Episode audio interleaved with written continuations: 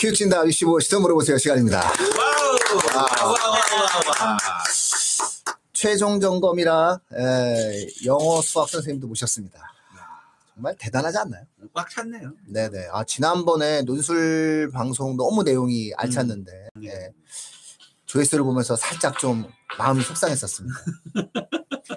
분발하도록 하겠습니다. 아 예. 예. 분발하겠습니다. 아 우리도 그 오늘 뭐 현장 그 댓글 뭐 반응 장난 아니에요. 100만 뭐 이렇게 음. 가야 되는 거 아닌가? 이 정도면은 거의 한, 아, 한, 대한민국에서 입시를 치르는 사람이 그렇게 안 되는구나. 자, 저는 진행을 맡고 있는 민음입니다. 예, 입시킬러 내용입니다. 네, 국어 강사 이메림입니다. 네, 고등부가 수학 강사 김지일입니다. 영어 강사 강상훈입니다. 어, 오. 음, 너무 든든합니다. 네네네. 자, 오늘은 구모 예. 총정리의 네, 네. 날입니다. 그래서 올해 구모는 상당히 의미가 있기 때문에 이 구모의 내용에 따라서 수시 배치도 달라지고 아. 많은 부분들에 대한 어떠한 변화가 좀 생길 수밖에 없는 요소가 있어요. 네. 네, 이제 그런 내용들까지 아, 좀 담아서 오늘 좀 좋은 정보를 좀 전달해 드리고자 합니다. 뭐 구경수 선생 위주로 좀 오늘은 좀 말씀드릴게요. 그럼요. 저는 가만히 어, 저 국영수라고 해주신 거예요? 아, 왜? 저- 고맙습니다. 항상 국수- 국수영하다가 어떤 어, 때 저는 국수 탕령하시다가 오늘 아 감사합니다. 어, 네, 저- 영어 뒤로 어. 빼버릴 거예요. 모르니까 세상 일은 잘 모르니까. 예. 그죠? 그러면은 그 사실은 구모에서 나름 의미가 있어요. 탐구와 더불어서 그 영어도 의미가 있어요. 수능 최저. 예, 수능 체제 문제. 때문에 영어 네네. 의미가 있어요. 그래서 먼저 먼저 한 말씀 좀 해주시죠. 어, 저 먼저? 네네네. 오늘 아주 그냥 반응 확. 오래간만에 나온 간만에 오니까 네, 좀 내줘야지. 닭백숙도 뭐 그런데 이제 맞습니다. 최저 이제 그게 보통 저희가 이제 9월 보고 나서 수시라 이런 거 상담하잖아요. 그럼 사실 9평에서 안 나왔으면 학생들은 아니 선생님 저 한- 남은 기간 더 하면은 분명히 맞을 수 있어야 하는데 저희가 이렇게 딱 봐보면 그런 일이 별로 없거든요. 그래서 음. 이 9평에 온 힘을 다해서 그리고 이제 이 이후에 보는 모의고사는 뭐가 될지 모르겠지만 그거는 뭐 사설이나 어떤 교육청이지 음, 모든 인원이 다 담겨 있는 시험인 이제 이게 마지막인 거잖아요. 그리고 이제 올해는 조금 걱정이라는 게 이제 그거잖아요. 이제 기조가 바뀐 음. 거에서 원래 원래대로면은 올해 초에 발표해서 두 번 봐보고 아 이제 음. 요러, 요거 무조건 음. 나오겠네. 아 음. 난이도가 이 정도겠네. 음. 어려운 것도 나오니까 우리가 더 준비하자 막 이런 생각을 하고 원래 수능을 보는 건데 올해는 이제 요거 한 번으로 사실은 모든 걸 다 파악해서 애들이 치러야 되니까 이제 전체적으로 난이도가 쉬워진다는 거는 정해진 것 같고 음. 근데 이제 구평을 한 번밖에 다행히 어려워질 겁니다 하고 한 번만 치르고 수능 보면은 진짜 큰일일 텐데 음. 다행히 쉬워질 겁니다 하고 한 번만 치르고 보는 거니까 너무 막 염려나 걱정 이런 거 안 하셨으면 좋겠고 음. 대신 영어에 있어서는 이제 나라에서 말을 했던 게 너무 추상적인 내용 이런 것들을 없애겠다. 근데 저는 이제 그 말부터 좀 이해가 안 되더라고요. 그 추상적인 판단을 그 사람마다 참 주관적으로 다른 건데 그 주관 에, 추상적인 내용은 빼겠다.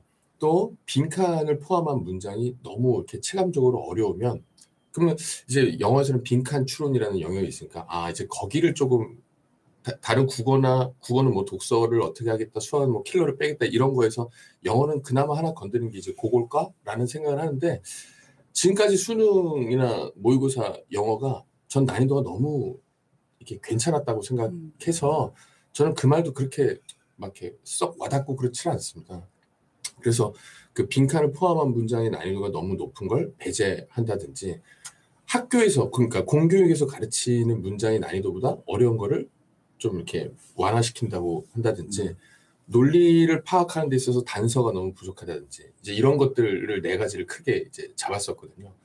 근데 이제 많은 선생님들도 계시고 이제 하겠지만 저 개인적인 기준 또 저도 이렇게 몇 번 나와서 영어에 대해서 얘기를 했지만 저희 그 우리나라 영어가 어떤 중간에 이제 EBS도 이제 얼마 전에 빠지고 이제 연계가 간접 연계로도 빠지고 이렇게 되면서 저는 너무 난이도가 잘 와 있기 때문에 이거보다 쉬우면 사실은 좀 걱정인데 아마 뭐 별 크게 달라질 거 없다. 근데 이제 요거에서 이제 걱정되는 말이 두 가지가 파생된 게 선생님 그러면 갑자기 EBS 연계가 뭐 갑자기 생기는 거 아닙니까? 이제 EBS가 간접 연계된 거는 의미가 없어서 준비를 안 했는데 이게 생기는 게 아닙니까? 근데 우리는 원래 이렇게 예고제기 때문에 이제 이거는 그렇게 건드릴 수 있는 부분이 전혀 아닌 것 같고 그럼 선생님 그럼 준킬러들이 갑자기 뭐 어려워지는 거 아니냐? 그러면은 근데 그것도 사실은 이제 다 겪어봐야 알 수 있는 거기 때문에 그러니까 제가 이제 종합적으로 얘기하고 싶은 건 지금 이런저런 말들이 있지만 영어에 있어서는 제가 봤을 때는 예전에 막 이번 건 어려웠습니다. 이번 건 쉬웠습니다의 그 격차가 막 그렇게 크질 않았기 때문에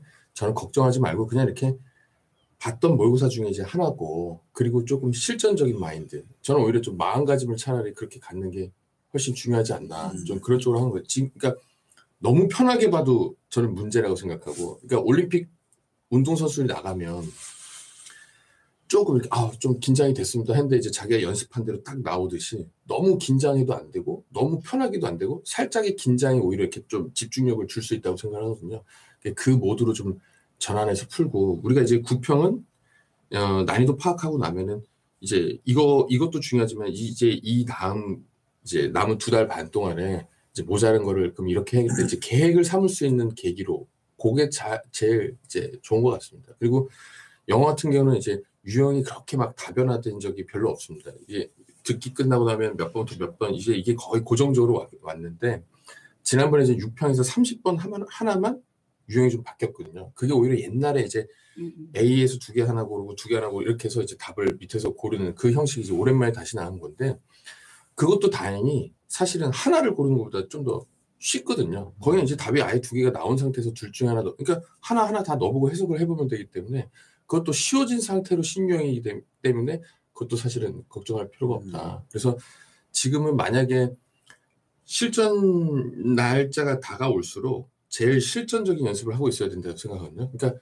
만약에 모의고사 같은 걸 풀고 싶으면 오늘까지만 한번 풀어보고 내일은 말 그대로 수능 전날도 오답 많이 보고 또 단어 많이 외우고 차라리 그게 낫지 않나. 그리고 만약에 정 필요하다면 저는 이제 애들 구평 이제 전 수업 혹은 수능 전 수- 수업 때 그 워밍업 하는 문제를 주거든요. 유형마다 딱 하나씩 그러니까 보다가 그래도 멍 때리고 있다가 영어 지문 딱 보는 것보다 보다가 이렇게 은근스럽게 볼 수 있게 그래서 논리적으로 딱 떨어지는 문제들만 제가 한 유형에 하나씩 딱 애들한테 풀어서 주거든요. 그리고 제 이렇게 코멘트 달아서 이거는 이, 이렇기 때문에 이 부분 때문에 이제 이런 거 답을 볼 수만 있으면 된다. 이제 뭐 그런 것들을 하는데 그렇게 자기만의 어떤 워밍업 자료만 준비를 해서 영어 시험 맞으면 이게 뭐 별탈 없을 겁니다. 이제 영어가 이제 절대 평가에서 그렇지 사실은 굉장히 주요 과목이라 사실 요 이틀 동안에 어떻게 뭐, 뭐 개념 뭐 이렇게 본다고 해서 갑자기 조금 더 상승되고 그런 영역은 아니기 때문에 해오던 거를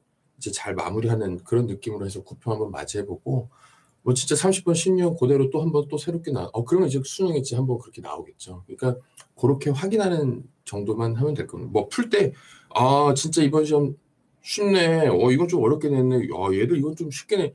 이런 지 분석도 하지 말고 까불지 말고 그냥 원래 하던 대로 네, 그럴 분명히 있을 거예요. 근데 그러지도 말고 그냥 원래대로 풀고 또 작전들이 있잖아요. 애들마다 나는 듣기 끝나고 뭐 20번까지 풀고 나면은 시간이 항상 모르니까 아예 저쪽 40번대로 넘어가겠다 뭐 이런 게 있으면 그 철저히 계획해서 마인드 어 이미지 컨트롤 다 해서 아예 딱 자기는 돌입하는 순간 또 버버버 돼가지고 어 이거 할까 이거 할까 이러지 말고 생각했던 대로 이렇게 딱딱 자기 정해진 자리로 가서 완수하고 완수하고 또 여기서 세이 시간 세이브된 거 여기서 또 충분히 쓰고 이렇게 해서 막 불안해하지 말고 그렇게 한번 구평을 치러봤으면 음. 하는 바람입니다. 네. 네. 이건 뭐, 요 이틀 전에 뭔가 더 중요한 팁 이런 거는 사실은 뭐 탐구, 아니 탐구를 무시해서가 아니라 탐구는 좀 이렇게 암기, 덜 암기한 거를 더 외우면은 진짜 한두 개 정도 효과가 날 수 있지만 이거는 뭐 그런 과목이 때문에. 야 영어 강사 원장님께서 탐구를 자꾸 의식하는 거 보니까 확실히 영어가 아닙니다. 탐구 밑에 있구나. 정말 사랑하고요? 탐구 밑에 있네. 아니다. 입시의 중요도에서 영어가 탐구 밑에 있군요. 어? 현장 체험으로 그냥. 또 그런 식으로 하십니까? 왜냐면 이제 아, 고향 타가서 이거 지금. 탐구 선생님들은 영어 얘기를 안 하거든. 그래요? 아, 예, 그, 제가 한 가지 질문을 드리면, 네네. 그, 구모가 끝나고, 네. 구모가 끝나고 성적에 대한 등급의 변화를 네. 가지고 네. 배치 전략을 하는 것에 대해서는 어떻게 생각하세요? 예를 들어서 내가 네. 지금 이거, 어? 2등급인데, 네. 오늘 시험 보니까 이틀, 2개월 동안에 해서 네. 1등급 올릴 수 있겠다. 아, 그런 말을 하면요. 네, 학생들이 그런 말을 하는 학생들이 있잖아요. 네네. 근데 이제, 이제 원서를 쓸 때 영어 하나만 가지고 사실은 그럴 수 있는 게 아닌 거잖아요. 네. 얘랑 얘랑 사실 이렇게 두 개가 엮일 수 있고 세 개가 엮일 수 있고 음. 이러기 때문에 그거 하나만 가지고 그런다기보다는 그게 묶여서 큰 틀로 그래 얘는 이런데 만약에 다른 것도 만약에 그거 됐다 음. 그러면은 하- 원서 한 장 정도는 뭐 이렇게 해보자 음. 이렇게 요렇게는 할 수 있지만 영어 하나 가지고 그러니까 영어의 네네. 성적을 오를 것을 예상하는 것 네네 네, 이런 것에 대해서는 어떤 태도를 보여야 오를 것을 예상하는 네, 거예요. 보통 애들이 올린다고 하잖아요. 무조건 네, 내린다는 애는 한 명도 자기는 없어요. 무조건 된다고 해요. 근데 이제 저는 그래서 그 수능까지 이제 뭘 열심히 하- 해야 된다는 거지. 그 그렇게 됐으니까 그래 이거 맞겠다라고 이제 대화를 하지는 않죠. 음. 기본적으로 뭐 이렇게 그렇게 따지면 야 그럼 뭐올일 맞을 수 있겠다. 이거는 무조건 얘기 누구나 할 수 있는 대화니까 그렇게는 음. 아니고 음. 어쨌든 그거에 대해서도 저는 이제 좀 성적이 오른 것도 그 상담을 꼭 하거든요. 음. 왜 올랐는지. 그리고 이거는 내가 봤을 때는 이게 지도 얘기하면서 이제 얘기를 하잖아요. 아, 사실 이거는 선생님 두 개 중에 헷갈렸는데 운이 좋았어요. 지도 음. 이제 얘기해서 반영된 게 이제 성적 상승도 있을 수 있거든요. 그런 것도 얘기를 해야죠. 그렇게 오, 오른 것도 절대 이제 네 거라고 생각하지만 자만하지 말고 이제 음. 그런 얘기를 하죠. 그래서 음. 저희는 이제 성적을 다 그러니까 시험 나오고 나면은 점수 이제 점수 등급 이것보다는 말 그대로 특히 31번에서 그, 그 42번 사이 그게 이제 문제들에서 얘가 어떻게 풀었고 음흠. 옳게 풀었는지 그리고 저희가 바로 2, 3일 안으로 해설 강의를 다 끝내거든요 음. 불경수를 그렇게 하면서 이제 얘마다의 어떤 문제점을 또 찾아서 걔가 이제 그거를 또 머릿속에 넣고 다음 시험 다음 시험 그리고 이제 수능 다다, 다가갈수록 실전 모의고사를 전과목적으로 이제 계속 여러 번 치를 테니까 그게 또 여러 번 배워서 수능을 맞이하게끔 이제 뭐 음. 그런 대화를 오히려 합니다. 음. 점수가 이러니까 너 맞겠다 이제 이렇게라기보다는 음. 네네네. 우리 그 강상훈 원장님께서 이렇게 그 유머러스하고 이렇게 텐션 높게 말하는 것과는 다르게 어, 상당히 실제를 바라보면서 네. 배치 상담하는 그 네. 힘을 지금 잠깐 느껴졌던 것 같아요. 아, 네.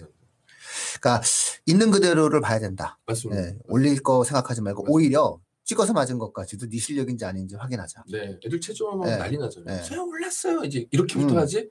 그 이제 안에는 특히 제가 보면은 그 수학은 찍어서 맞을 확률도 사실 좀 낮잖아요. 음, 이제 국어랑 영어는 그 얘기를 하는 경우가 많이 있거든요. 음, 그뭐 말 그대로 그리고 이제 영어는 사실은 답이 한 번호당 아홉 개씩 나온 경우에 이제 거의 이렇게 고정적이거든요. 그래서 음. 저는 사실은 이게 만약에 80점대까지 맞는 애가 되면 나중에 이제 얘는 그 다 OMR 카드 다 체크하고 난 다음에 80몇 점을 풀어서 맞을 정도 정확도가 되고 나면 음, 제일 적게 고른 거 한 번으로 찍으면 이제 한두 개 더 맞거든요. 음, 예, 그래서 저는 차라리 그렇게 전략적으로 하는 게 더 맞다고 생각을 해요. 그래서 음, 지금 일단은 어, 저는 10월 어느 순간까지는 무조건 너 실력으로 어디까지 풀 수 있는 그 정확도를 먼저 따져보자라는 게 먼저 주의고 음, 그러고 나서는 진짜 만약에 내가 고른 답이 2번이 제일 적었으면 2번 하나 찍, 찍으면 음. 걔는 그렇게 해서 등급 바뀔 수도 있어요. 네, 음. 그래서 오히려 그렇게 정확도 있게 가고 이제 그 운은 말 그대로 그 좀 통계적으로 봐라 운도 조금 더 높일 수 있게끔 그게 영어에서는 맞는 것 같습니다. 음, 네네.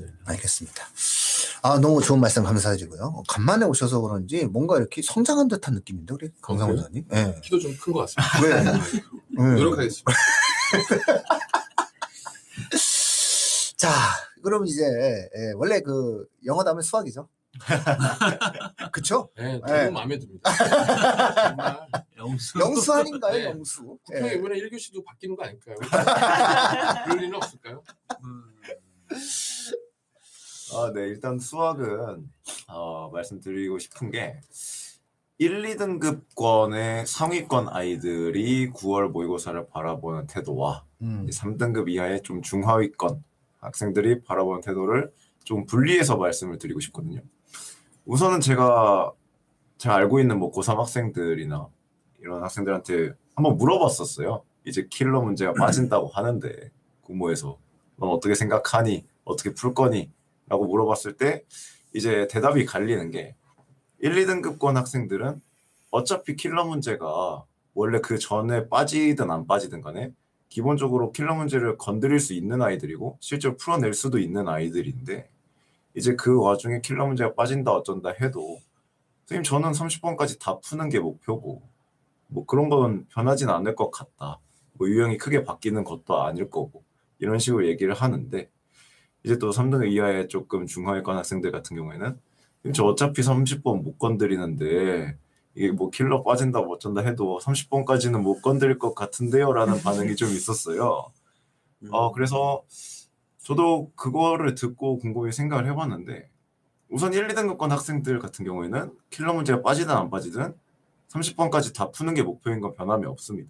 변함이 없고 이제 그 와중에 조금 기조가 바뀌는 거에 신경을 좀 써서 30번의 난이도가 조금 쉬워진다라고 하면은 어 저희가 저번에 말씀드렸다시피 그 30번 이전에 약간 십몇 번 자점대 후반대 문항 고점도의 문항들의 난이도가 전반적으로 좀 오를 가능성이 있기 때문에 이제 거기서 조금 어렵다고 당황을 하거나 조금 계산이 실수가 나와서 시간을 오래 투자하는 경우에는 어 30번이 쉬워져도 이제 결과적으로는 못 풀게 되는 네, 그런 경우가 발생할 수 있기 때문에 상위권 학생들 같은 경우에는 그런 문제를 조금 조심해야 할 것 같고요. 그 다음에 이제 3등급 이하의 중하위권 학생들 같은 경우에는 어 지레 겁먹고 30번을 뭐 그전엔 아예 쳐다도 안 봤을 거예요. 30번, 22번 뭐 이런 킬러 문항들 같은 경우에는 아, 난 어차피 못 풀어 하고 이거 문제 쳐다볼 시간에 본인이 조금 계산이 아리까리하거나 조금 아이디어가 생각이 안 났던 문제들에 다시 돌아가서 시간을 투자하고 30번을 아예 배제하는 그런 경우가 많았을 텐데 어, 한 3등급 정도까지 나오는 아이들 같은 경우에는 이번에는 30번이 어떻게 나오는지 구경이라도 좀 해보고 네 아이디어를 좀 생각해보고 뭐 교육부에서 딱 우리는 킬러 문항 없을 거다라고 했으니까 그런 게 또 9월 모의고사에 처음으로 반영이 되는 거고 또 저번 7월 모의고사 같은 경우에는 인천교육청 담당이었고 또 이제 킬러 문항 배제다 이런 이슈가 어 6월 말쯤에 네, 벌어진 일이라 출학 모의고사 출제할 때 같은 경우에는 그런 기조가 반영이 안 됐을 거란 말이죠. 그리고 실제로 출학 모의고사 킬러 문항이 조금 어렵기도 했고요. 이제 그런 것만 겪다가 9월 모의고사 때 아이들이 처음 딱 겪으면 3등급 때의 아이들 같은 경우에는 30번이 어떻게 바뀌고 아이디어가 어떤 걸 써야 되고 어느 정도 수준인지 실전에서 파악하는 경험이 중요하다. 왜냐면 그거랑 비슷하게 수능이 진행이 된다고 치면. 네, 그래서 어 3, 4등급 때 아이들도 뭐 아예 어차피 난 못 푸니까 이런 마인드로 그냥 버리기보다는 어 그냥 문제가 어떻게 나오는지 한번 생각을 해보고 아이디어 한번 짜보고 그런 연습이 필요할 것 같습니다. 음, 일단은 시간, 네. 시간에 대한 안배를 한번 연습해봐라. 유일한 기회다.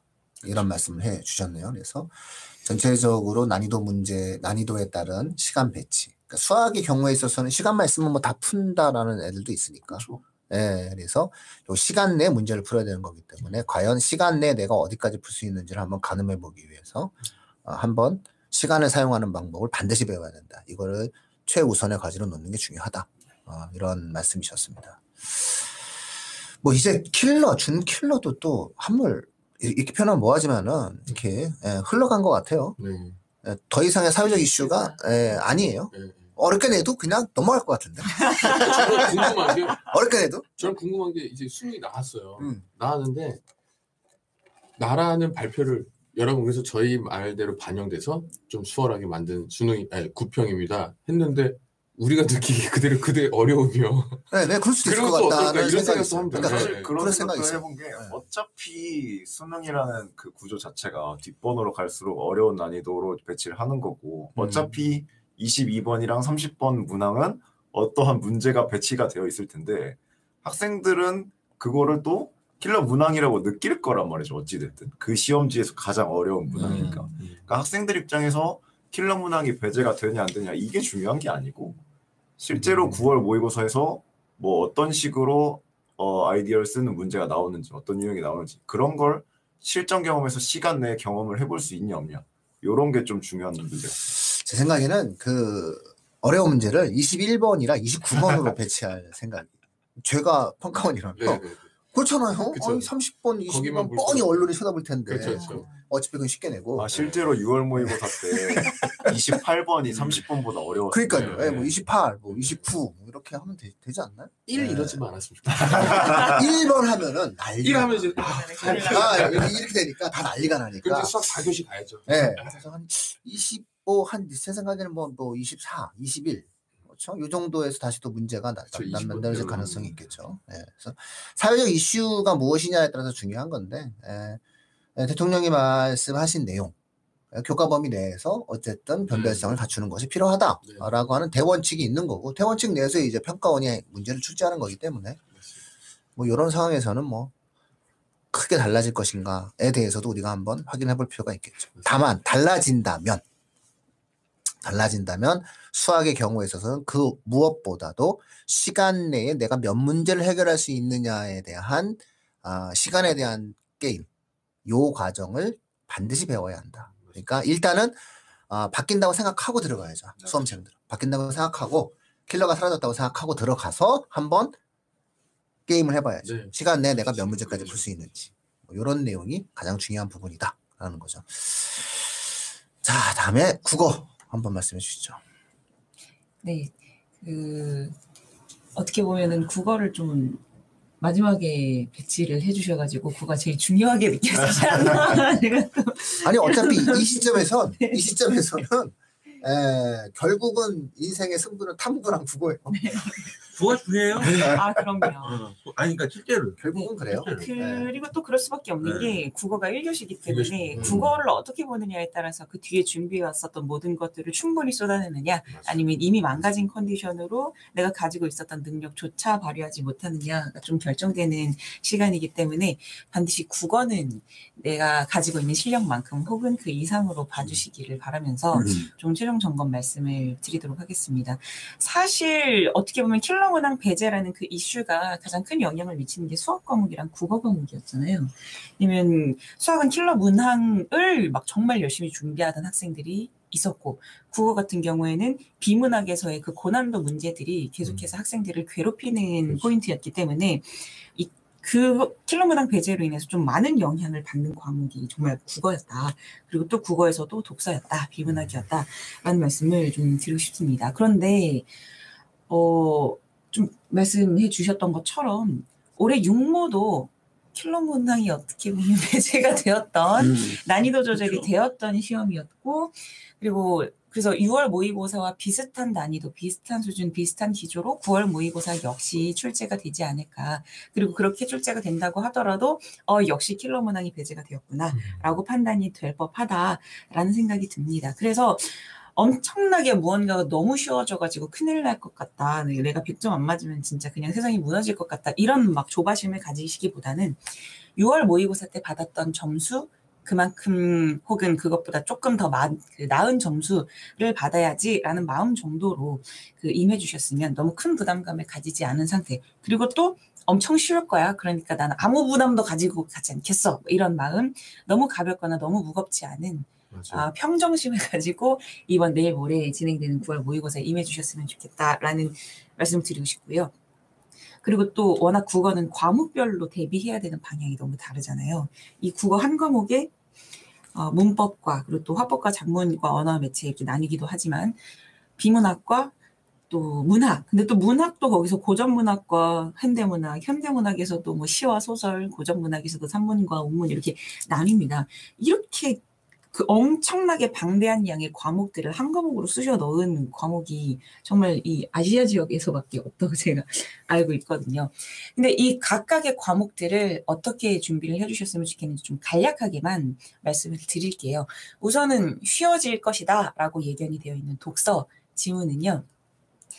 뭐 사실 할 게 없어요. 이틀 동안 할 수 있는 건 없습니다. 하지만 올해 수능 특강에서 6월 모의고사에서도 독서 연계가 정말 네 지문 가운데 세 지문이 음. 연계가 됐었을 정도로 그 전무후무한 EBS 연계율을 보였었던 시험이었거든요. 그 비슷하게 출제가 될 것이기 때문에 육모에 나오지 않았던 문제, 삼모에 나오지 않았던 지문, 그리고 조금 내가 문제를 풀 때, 어, 이 지문은 좀 까다롭다, 이해가 잘 안 됐었다는 지문들이 있다면 그 지문들을 한 번 더, 음, 그 이해를 해주시고 이 지문에 대한 배경 지식을 내가 이미 가지고 가겠다라는 마음으로 시험에 임해주셨으면 좋겠습니다. 사실 비문학 대비에 대해서 한 번도 저는 EBS 지문 다시 읽어라라고 한 적이 없거든요. 그게 별로 도움이 안 됐었기 때문에. 근데 올해는 다를 거다. 네, 올해는 육모를 한번 경험을 했었고 또 이번에 교육청 킬러 문항 배제 플러스 어, 최대한 교육과정 내에서 학생들이 공부를 할 수 있었던 부분에서 출제를 하겠다라는 게 있었기 때문에 좀 독서에서의 EBS 연계율을 좀 중심적으로 대비를 해주셨으면 좋겠다 말씀드리고 싶습니다. 그리고 문학 같은 경우에는 어렵게 출제가 될 수도 있습니다. 독서가 너무 만약에 쉬워졌을 경우에는 음. 말 그대로 변별력이 좀 떨어질 수 있기 때문에 근데 이 역시 너무나도 말도 안 되는 어, 독해력을 요구하는 문학 작품보다는 연계율을 바탕으로 할 거기 때문에 너무 좀 대중적인 작품들이라고 하더라도 그냥 넘기지 마시고 예를 들어서 홍길동전이나 뭐 심청전, 춘향전 이런 것들이 수특에 나와 있었을 때는 학생들이 좀 제대로 안 읽고 문제를 풀고 왜냐면 그래도 맞힐 수 있으니까요. 그런 경향이 있었거든요. 근데 올해 수특 문제들을 조금 보면은 대중적인 문, 그 작품이에요. 시도 그렇고 소설도 그렇고 그런데 문제를 그 지문을 한줄 한 줄 읽고 근거를 찾아내지 않으면 풀 수 없게끔 음. 출제가 된 문제들이 수특 문학에 이번에 있었습니다. 그리고 육모에서도 그랬고 이번 구모에서도 그럴 가능성이 있기 때문에 내가 아는 작품 이미 공부한 작품이 시험에 나왔을 때 그때 그냥 바로 문제로 가지 마시고 이 문제에서 찾아낼 수 있는 근거를 좀 지문에서 찾아서 비교 대조해 가면서 풀어주셨으면 좋겠어요. 문학에서의 자만심은 조금 내려놓고 비문학에서의 부담감도 역시 좀 내려놓으시면은 이 공통 과목에서는 조- 좋은 결과를 얻으실 수 있지 않을까 생각이 듭니다. 그리고 지난번 육모가 화법과 작문 등급 컷이 97이었 고요. 그리고 언어와 매체 등급 컷이 92점이었거든요. 수능이랑 똑같은 그 국어 등급 컷이었습니다. 아마 구모도 비슷한 수준으로 음. 출제 그 나오게 되지 않을까. 난이도가 조금 있다고 하더라도 워낙 작년과 올해에 의학학 계열의 뜻을 담은 N수생들이 너무나도 많기 때문에 그 학생들까지 감안을 하면은 이 정도 혹은 그 이상의 등급 컷이 나오게 될 것이기 때문에 화법과 작문을 선택했는데 1등급을 목표로 하는 학생이라면 100점을 목표로 반드시 하셔야 됩니다. 반드시 그래서 화법과 작문에서 단 한 문제도 틀리지 않도록 마지막에도 혹시 내가 안 풀어봤었던 기출이 있거나 아니면 화작 11문제를 가지고 내가 실전 연습을 할 수 있는 게 있다면 한 번이라도 좋으니까 시간 내에 좀 15분 이내에 푸는 연습을 한 번 정도는 어, 음, 워밍업 삼아서 풀어주시기를 바라겠습니다. 언어와 매체는 지금은 기출 문제는 이미 다 여러 번 돌리셨을 거예요. 그렇기 때문에 아, 이 지문형 문제의 난이도를 조금 생각을 해주셔가지고 지문형 문제가 지금까지 나왔었던 것들 지문형이라고 하는 게 이 두 문제를 지문 하나에다가 마치 비문학처럼 묶어놓은 문제거든요. 근데 이전까지는 이 언매에서의 지문형 문제가 그냥 내가 가지고 있는 지식만으로 풀면 돼서 지문을 안 읽고도 풀 수 있게 출제가 됐었어요. 근데 이 작년부터 이 새로운 유형으로 바뀌기 시작했던 22수능 22학년도 재작년이죠. 그때 수능부터 지문형 그 지문에 좀 낯선 개념들이 한두 개씩 들어가 있어요. 그런 게 있을 수 있기 때문에 반드시 지문형을 내가 혹시 모르는 개념이 있는지 없는지 체크를 하고 문제로 돌입하셨으면 좋겠다. 요 정도까지 제가 말씀을 드리려고 합니다. 아이고 뭐 예, 영수 국 순서로 말씀드렸습니다. 아, 전체적으로 국어도 마찬가지로 아, 시간에 대한 타임 대비를 한번 체크해봐라. 라는 말씀이셨고요. 각각의 영역에 맞춰서 한번 대비를 해서 성적을 좀 한번 올려봐라. 이게 미묘한 차이를 좀 느끼셨을지 모르겠어요. 어, 왜냐면은 아, 영어는 영어대로의 특징이 있고 수학은 수학대로의 특징이 있는데 국어 같은 경우는 사실상 요 두 달 동안에 등급의 컷이 바뀌는 케이스도 있거든요. 예, 그래서 뭐 사실 드물진 하지만 구모를 잘 봐야 되고 또 수능을 잘 봐야 되고 그래서 이게 상승 곡선을 그리는 것이 국어 시험에서는 기세거든요. 1교시고. 그래서 아, 구모에서 성적을 정말 잘 받기 위한 노력들을 모든 학생들이 다 그런 모든 과목은 다 잘 받기 위한 노력을 기울이겠지만 국어의 경우에는 좀 준비도 좀 하고 이틀 동안 또 이렇게 좀 고- 공부도 좀 하면 좀 나아지는 게 있어요. 네, 있습니다. 예, 그 하루 전날이라도 이렇게 좀 이렇게 좀 보고 이러면 좀 나아지는 게 있거든요. 그러면 오히려 효과를 받을 수 있다. 이런 말씀을 좀 하셨던 것 같습니다. 뭐 에어컨 조절이나 하고 우리 그 강, 강 원장님이 막 발언할 때 에어컨 조절해가지고 강 원장님 계속 눈치 주고 있는데 아 그거 그치 못 알아들으셨어요? 뭐? 어 계속 이거 해가지고 네, 제가 네. 요즘에 스트레스를 너무 받아갖고요. 아 이- 그 어제도 밤 11시, 11시에 학부, 내가 안 받다가 갑자기 받았는데 학부모님인 거야. 내가 이제 전화 너무 안 받으니까. 음, 그러니까. 아, 그래서 어쨌든 통화해서 저긴 했는데 네. 자꾸 그게 신경 쓰여서 아, 네. 이미 이명 지금 아, 제가 그- 목소리가요 스테레오 스테레오로 안 들리고 모노로 들리고 아, 그러니까 그 힘드시다는 거잖아. 네. 배치 상담하고 네, 원서 그쵸. 써주고 그러냐고 그렇죠, 그렇죠. 관심 없어요, 사람들. 자, 한잔 하시죠. 더 마시고 한잔 하시죠. 더 마시고 더 정신을 차려. 더 쓰시고 싶으면 얘기하시고 저한테. 샷 추가했어요? 일단 저, 저도 한마디 더, 또 드리면요. 네. 네, 어차피 이제 컨설팅 부분인 거고. 근데 저는, 어, 올 9월하고 수능은 1교시 학생들한테 굉장히 기분 좋은 분위기가 만들어질 것 같아요. 일단은 치렀을 때. 왜? 일단은 제가 볼 땐, 어, 독서라든 이런 부분이 이렇게 좀, 어, 어려운 부분이 없고, 본- 굉장히 느낌상 편안하게 풀었다고 느껴질 것 같아요. 9월, 음. 9월도 그렇고, 수능도 그렇고. 근데 사실상, 어, 수능 성적표가 나왔을 때는 또 다른 결과가 나올 수 있거든요. 저는 이, 이 대목을 되게 그, 어, 신경 쓰고 보고 있거든요. 왜냐면 6월에도 그랬어요. 6월에도 작년보다 뭐또 내가 본 국어 성적 중에서 제일 잘, 원점수상 제일 잘 봤다.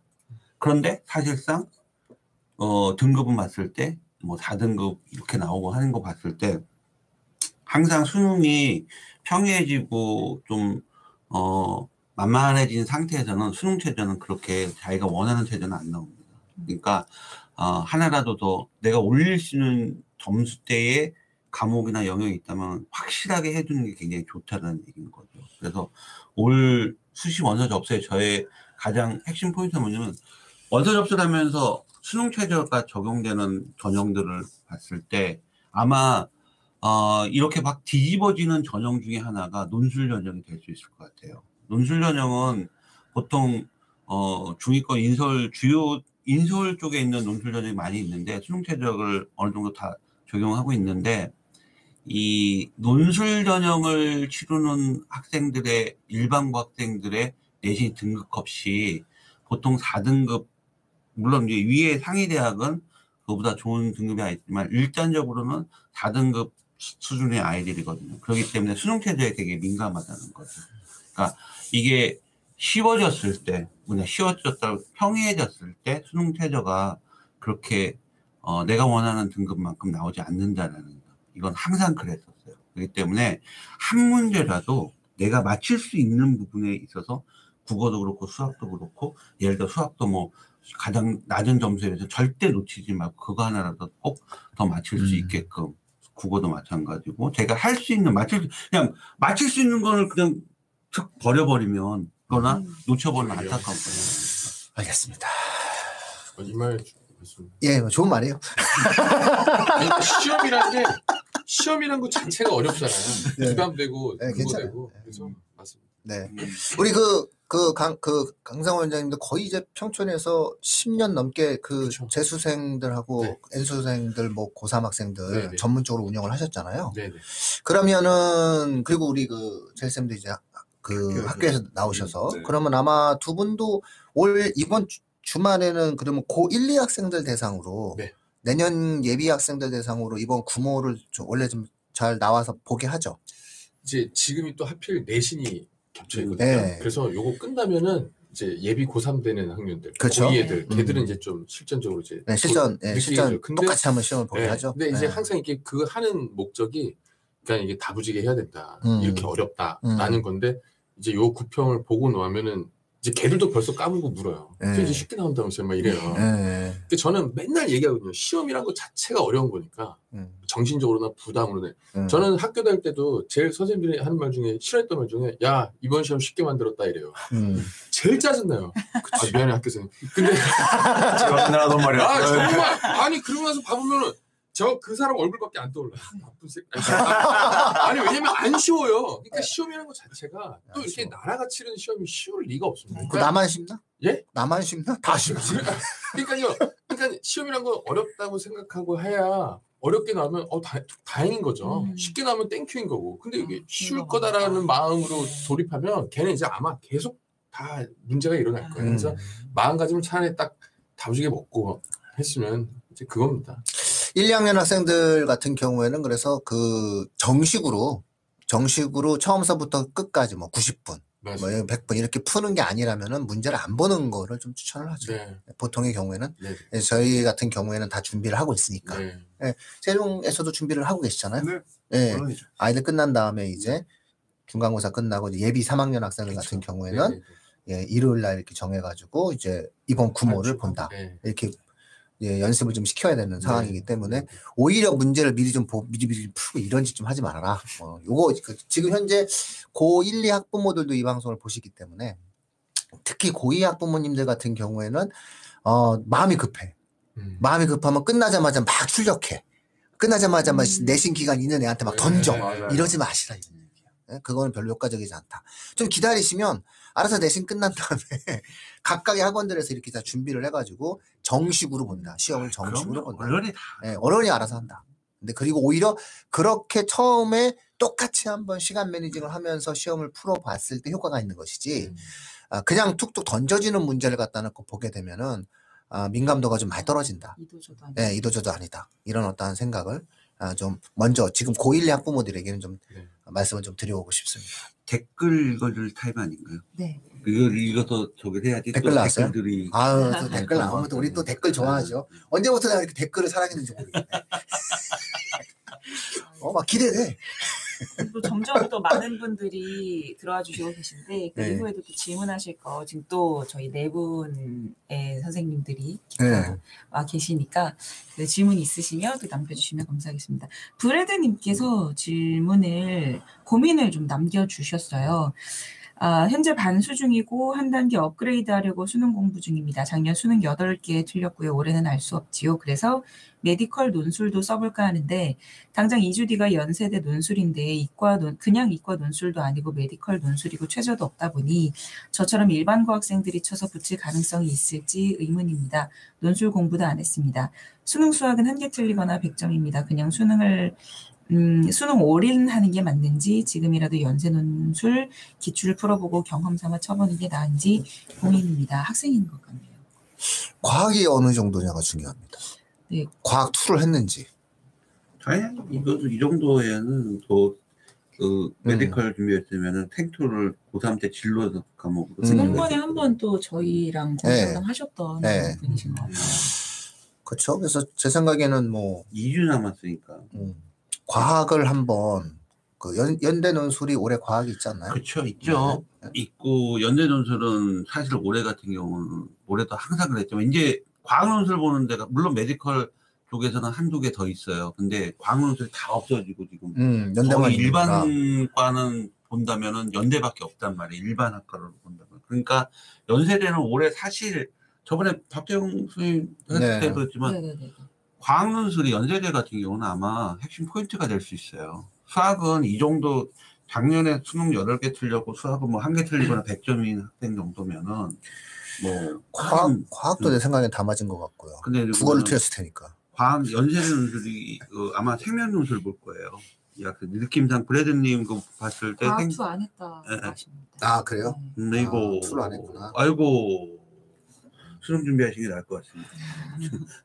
어, 우선은 그 수리논술 같은 경우에 말씀을 드리자면은 그 본인이 수능에서는 이제 풀이 과정을 서술할 필요가 없다 보니까 조금 뭐 느낌상 이렇게 접근하면 아이디어가 맞는 것 같다라고 하면은 그게 맞는 경우가 대부분이에요. 특히나 이렇게 수학에서 한두 개밖에 안 틀리시고 100점 맞고 하시는 분들 같은 경우에는 어 어떤 어려운 문제를 봤을 때 이렇게 풀어야 음. 되는 것 같은데라는 느낌이 빡 오면 그렇게 푸는 게 맞는 경우가 대부분인데 이제 수리 논술 같은 경우에는 왜 이렇게 풀어야만 하는지에 대한 서술이 반드시 필요하거든요. 그냥 이렇게 풀어야 될 것 같아서라고 쓰면 논술이 아닌 거죠.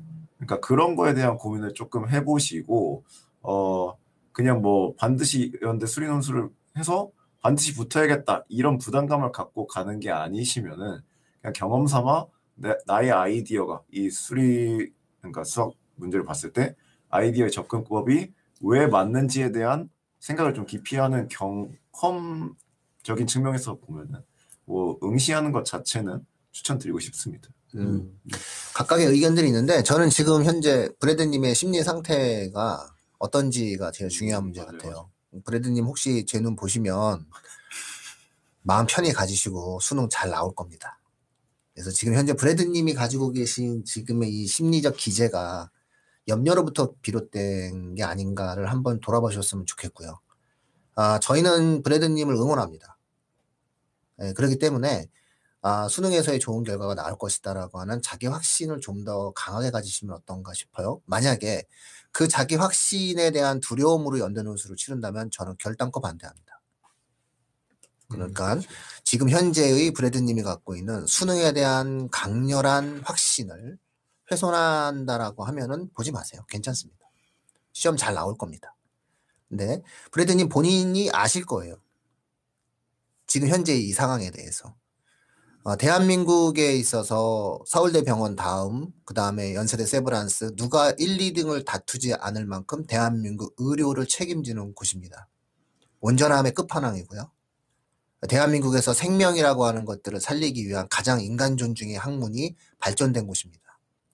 역사상 대한민국 최초의 병원에 대한 논쟁이 아직도 있는 곳입니다. 그곳을 가시고자 하는 브래디님의 따뜻한 마음의 소망이 무엇을 의미하고 있는지 단지 그것이 어떤 시험에 대한 어떠한 내용에 대한 유무로 따져지지 않기를 바랍니다. 시험 잘 보실 겁니다. 힘내세요. 화이팅 브래드님 화이팅. 네. 그러면 또 음, 그 질문은 이번에는 네네. 지난주 논술 때 이렇게 많은 분들이 질문을 해주셨으면 좋았을 법 한데 지난 논술은 진짜 성진글이야. 내가 네. 이번에 스튜디오 네. 바꿉니다. 저희가 스튜디오 바꿉니다. 왜 스튜디오를 바꿔야 되느냐? 왜 왜? 저 좋은 방송을 했는데 이렇단 말이야? 아 이건 아니 이건 내 잘못이야. 우리 공간도 바꾸고 보다 더 조금 더 어, 다양한 형태에 대한 방식을 통해서 업그레이드 하겠습니다. 왜냐면 지난주 방송보다 대한민국에서 더 좋은 방송은 없어요. 컨텐츠적으로. 어, 그런데 그것을 많은 분들이 잘 못 들으셨다는 것에 제가 너무 충격적이어서 예, 논술 전형에 관련돼서는 지난주 방송 꼭 한번 들어보십시오. 네. 네. 이분은 예. 읽어주시죠. 이과인데 그 김현주님께서 이과인데 연대 인문 논술 본다고 합니다. 수학의 확통이 나올까요? 경제 경영이구나. 경- 상경 계열이구나. 네, 상경계열인 것 같습니다. 아이고 각각의 뭐 그 내용이 있으셔서 상관이 없는데 확통을 안 하셨다는 얘기인 건가요? 아니면 이과 아, 이과니까 선택 안 했다. 과목으로 미적분을 미적을 주로 하신 것. 같은데. 아니 근데 물론 이제 확 그건 제가 잘 모르겠는데 JSM 뭐 미적을 하시는 분은 원래 확통도 잘 할 수 있지 않을까요? 어, 근데 우선은 모를 수도 있지. 네, 저희 라떼 얘기 하기 싫은데 저희 때 같은 경우에는 뭐 선택권이란 게 없었고 네. 뭐 이과면은 미적. 합동, 기하 기하. 구분 없이 다 했었는데 요즘 학생들 같은 경우에는 수능에서 미적분을 선택할 거다라고 하면은 아예 확통 과목이 아예 개념이 뭐가 있는지 자체를 안 보는 경우가 허다해서 음, 그래서 어 그래서 지금 수리논술 연대 수리논술이라고 예, 인문. 인문. 네 인문 논술이면은 상경 계열 수학 물어보니까 상경 계열이에요.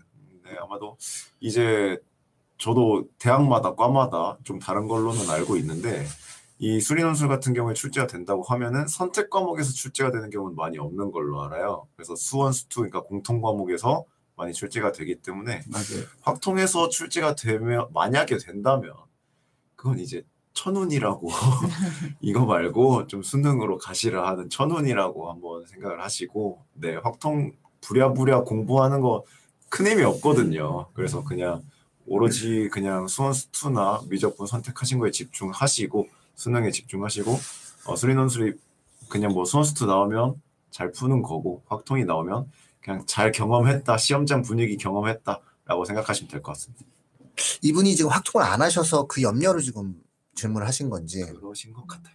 그쵸? 뉘앙스가- 네, 그거예요, 그 그거. 뉘앙스죠. 네. 제 생각에는 지금에 와서 확통을 어찌 하겠습니까? 그러니까 어, 미적을 가지고 문제를 해결할 수 있는 방법을 찾으시는 게 가장 효과적이고요. 그러니까 오히려 거꾸로 미적을 이용해서 확통 안 했다고 지금. 예, 그러니까 오히려 거꾸로 미적을 이용해서 풀 수 있으면 좋고 예, 그렇게 되면은 어, 어마어마하게 insight가 열려진 학생으로 인정을 받을 테니까 의미 있는 학생이 될 거고요. 기본적으로 연대 논술은 보편적으로는 확통 베이스로 문제를 출제하는 것이 일반적일 수밖에 없어요.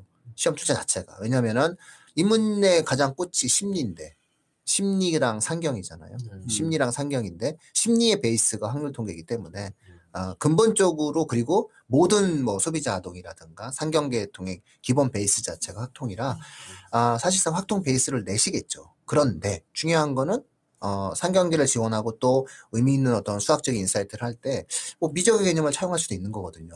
앞서 제일쌤이 말씀해 주셨듯이 앞부분에 대한 내용들을 갖다 놓고 어, 수원 수투의 개념을 갖다 놓고 문제를 만들어낸다면 그걸 이렇게 뛰어넘어가지고 색다르게 해석을 해버리면 되죠. 그러니까 이게 수능이라면 모르겠지만 논술이잖아요. 논술이니까. 그리고 이제 와가지고 원서를 쓰신 것 같은데 음, 원서를 쓰셨으면은 어, 뒤를 돌아보지 마세요. 네, 어차피 이제 9월 달에 원서 써가지고 시험, 시험 보겠다는 거잖아요. 그래서 그런 전략을 세우셨다라고 이야기한다면, 아, 이 경우에는 제가 봤을 때는 특이한 경우로 한 장을 쓴 거잖아요. 그냥. 그냥 특이한 경우로 한 장을 썼잖아요. 그럴 때 가장 중요한 건 뭐냐면요. 비우기. 마음을 비우기. 마음을 비운다는 건요. 머리도 비우세요. 아무 생각을 하지 마세요. 예, 그리고 어머님인가요? 학생인가요? 말도 학생 같은. 예. 학생 같아요. 예, 학생 같으면은 마음을 비우세요. 괜찮아요. 예, 학생 같으면 마음을 비우시고요. 어머님 같으면 어떤 말도 애한테 하지 마세요. 어머님이네. 어머님이죠. 예. 엄마예요. 아무 말도 하지 마세요, 어머니. 어머니가 그 자녀를 도와줄 수 있는 방법은 아무 말도 하지 말고 아 이렇게 얘기하면 되는 거예요. 어, 괜찮대, 음. 가능하대. 저는 예, 요런 말만 해주시는 거지. 그 외에 또 다른 효과적인 말은 없습니다. 네. 괜히 지금이라도 하면서 확통 뭐 내밀고 이러지 마시라는 아, 거예요. 안 예, 됩니다. 큰일 나는 거다라는 거죠. 예. 브래드님 답변 좀 읽어주세요. 그, 아, 네, 브로드님께서 수능이 불안했던 건 사실입니다. 더 잘 칠 수 있을까 하는 용기를 내게 응원해 주셔서 진심으로 감사하다고. 또. 브레드님 화이팅! 구독과 좋아요. 아유. 아, 이 이게 화이팅이에요? 구독과 좋아요. 정말 잘 보실 거라고 생각합니다. 음. 사실 이번에 구모를 보고 정말 순식간에 후다다닥 수시 원서 접수 일정이 바로예요, 네, 바로죠. 바로 5일 뒤에 진행이 되기 때문에 아마 이번 시험을 가지고 굉장히 많은 생각들을 하시게 될 것 같습니다. 하지만 그 많은 생각들의 폭을 넓히기 위해서 실수 없이 그리고 음. 내가 할 수 있는 능력을 최대치로 끌어올려서 시험을 좀 다들 봐주셨으면 좋겠네요. 그다음에 영어가 아까 민호님 말씀하셨죠 초반이시겠지만 영어가 전략적 과목이 될 수 있는 게 음. 다른 국어나 수학 탐구는 그 원점수를 가지고 등급을 예측하기가 쉽지 않잖아요 네, 지금. 맞습니다. 근데 영어는 어차피 지금 절대 평가기 때문에 내가 몇 점만 채점만 제대로 해서 점수가 몇 점이냐면은 등급은 바로 나오는 있어요. 그래서 어, 영어에 대한 어떤 그 확실성이 몇 등급으로 굳혀지냐에 따라서 거기에 이제 영어를 기준으로 수능 최저가 있는 어, 수시 전형을 썼다면 기준점을 찾는 것도 굉장히 그 중요하다는 거죠. 그래서 영어도 일단 구모 보고 아까 말씀드린 대로 5일 뒤에 바로 원서를 쓰기 때문에 아마 제대로 된 어떤 등급 컷이 확실성 있는 등급 컷이 안 나올 거예요. 일단 뭐 각 기관에서 표시를 하겠지만 특히 수학이나 수학이나 국어 같은 경우는 예전처럼 또 통합형에다가 또 선택형이기 때문에 예전처럼 등급컷이 잘 안 맞아요. 어, 원점수. 그렇기 때문에 수- 영어가 절대평가이기 때문에 일단 제일 첫 번째 영어를 내가 몇 등급을 받냐. 그래서 영어 등급을 가지고 조합을 해야 된다는 거죠. 그래서 그런 부분들도 좀 놓치지 않고 저는 신경 써 주셨으면 좋겠다는 거죠. 아, 네, 뭐. 시험 잘 보면 됩니다. 못 보면 수능도 잘 보면 됩니다. 맞습니다. 예, 그래서 항상 그 내 앞에 일어난 일을 두려움의 대상으로 접근을 하게 되는 순간 입시는 쪼그라들 수밖에 없습니다. 기운들 내시고요. 예, 그리고 아, 지금에 와서 무엇을 할 수 있느냐는 선택에 대한 시간의 가치가 달라요. 이거, 이거는 제가 꼭 말씀드릴 수 있는데 지금서부터 고3 학생들의 시간의 가치는 그 전에 중3 때, 중1 때, 중2 때, 고1 때, 고2 때, 그 다음에 중3, 3월달, 4월달, 5월달 하고는 질이 달라요. 같은 시간 아니에요. 네. 같은 시간의 가치가 아니라는 말씀을 꼭 드립니다. 니 켈, 알루미늄 이런 거였다면 그쵸? 그렇잖아요. 아 중일 알루미늄이야 알루미늄. 알루미늄 재활용하고 뭐 이렇게 하고 애들 데리고 나가서 놀, 놀 수도 있고 해외 여행도 갈 수 있죠. 근데 지금의 시간은 그 시간이 아니에요. 지금의 시간은 너무나 귀한 시간이에요. 우리가 멀리 양자역학, 아인슈타인까지 갈 필요 없습니다. 시간은 상대적입니다. 지금서부터 이 시간의 가치는 그 무엇과도 비교할 수 없습니다. 그러니까 다른 쪽으로 생각을 돌리시거나 과거처럼 한번 던져보듯이 절대로 하지 마십시오. 무조건 수능에, 무조건 내 앞에 있는 지금의 이 시험에 최선을 다하게 만들어 주시는 것이 가장 효과적인 결과를 만들어낸다라는 겁니다. 아, 이점 꼭 말씀드립니다. 막 던지지 마세요. 오늘 아주 댓글 때문에 저희가 방송이 오히려 더 풍요로워졌던 것 같습니다. 네. 그래서 음. 브래드님도 그렇고 다른 분들이 기여해 주신 겁니다. 네. 현주님 마지막 또 네. 뭐를 그 감사하다고 말씀해 주셨고 지난주 거 꼭 들어보겠다고 하셨어요. 정말 논술을 준비하고 있는 학생 혹은 학생들의 학부모님이시라면은 지난주 네, 거 네. 방송 다시 한번 들어보시기를 부탁드리고 이과인데 수학보다 국어 비문학을 잘하는 아이라 쉽게 나온다고 해서 절망하고 갑자기 논술 보기로 했다고 그런 케이스였다고 합니다. 음, 멋지네요. 좋은 결과 있다니까요, 이런 학생들이. 국어 반드시 1등급 받으실 겁니다. 아, 예. 이러면 또 논술도 잘 봐. 이렇게 돼가지고. 잘했다면 논술에서의 통찰력이 좋을 수밖에 그쵸. 없어요. 충분해요. 네. 예. 비문학을 잘하네. 뭐 그렇죠. 예. 충분히 논술도 제가 보기엔 좋은 결과 나옵니다. 이 정도면. 어, 괜찮을 것 같은데. 예, 그리고 이과 학생이 기본적으로 그 수리논술을 못 보기는 많이 어려워요. 오히려 못 보기가 어렵다. 못 보기가 아우 좀 심각하게 힘들어요. 그러니까는 비문학을 된다면은 뭐 오히려 이런 학생들은 뭐 심리학이라든가 이런 데 가서 어, 구글이라든가 어, 이런 다국적 기업에 바로 취업이 될 것 같습니다. 구글이 그 한때 심리학 출신자들을 거의 절반 이상 뽑고 그랬었어요. 어. 구글 신입 사원 중에서 반 이상은 심리학. 그러니까 기본적으로 그 뭐 월이라든가 월가라든가 이런 쪽에서 우리가 상상하지 않는 과를 뽑아요. 예, 예를 들어서 펀드 매니저 수학과를 뽑는다거나. 그쵸? 그 다음에 대부분의 경영 매니지먼트를 진행하는 사람들은 심리학과를 뽑는다거나. 이 어떤 이런 부분이기 때문에 문이과가 사실상 없는 거예요. 아주 좋은 선택을 하셨습니다.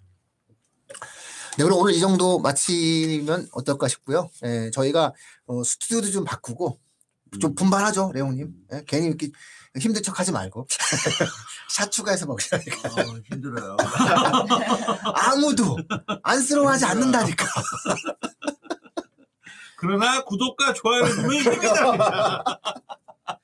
구독과 좋아요 많이 주세요. 지난주에 네. 저희 이해 없었어요. 네, 알겠습니다. 예. 오늘도 멀리 그 세종에서 예, 깊은 생각 수학학원에 예, 제일 선생님 나와주셔서 너무 감사하고요. 예, 올가교육 수능관 책임자이신 혜림쌤 예, 감사드립니다. 그리고 평촌에서 그리고 호매실에서 특히나 평촌에서 10년이 넘게 네. 어, 재수생과 그 N수생 그리고 3학년 학생들을 저 거의 종합반 형식으로 진행하는 네. 네, 그래서 아마 이렇게 말은 이렇게 재밌게 하시지만은 아이들의 입시를 현장에서 누구보다도 아, 철저하게 좀 진행을 해주셨던 분이었기 때문에 오늘 방송이 더욱 아, 빛이 났던 것 같습니다. 그리고 어. 피곤한 내용님도 음, 같이 안 필요하고 구독과 좋아요. 알겠습니다. 다음 주에 무의식적으로 나오시는 거 같아요. 무의식적으로. 네, 아니, 네. 안. 네, 다음 주에 뭐 다음 주에 이 하려고? 멤버 다 그대로 나온다고. 아, 다음 주에 이 멤버 그대로 나와 당연히 분석이 아, 되죠. 분석이 되니까 분석이 돼서 아, 저한테 이- 미리 컨펌 받으신 거고요. 아, 한번 한번 내보겠습니다. 스케줄 한번 확인해 아, 예, 주시고요. 예. 어, 네, 네. 다음 주 또 라이브에 예, 오셔서 이거 분석에 대한 부분. 그렇죠. 예, 내용 하겠습니다. 예, 다음 주에 뵙도록 하겠습니다. 네, 고맙습니다. 예, 고맙습니다. 고맙습니다. 파이팅입니다.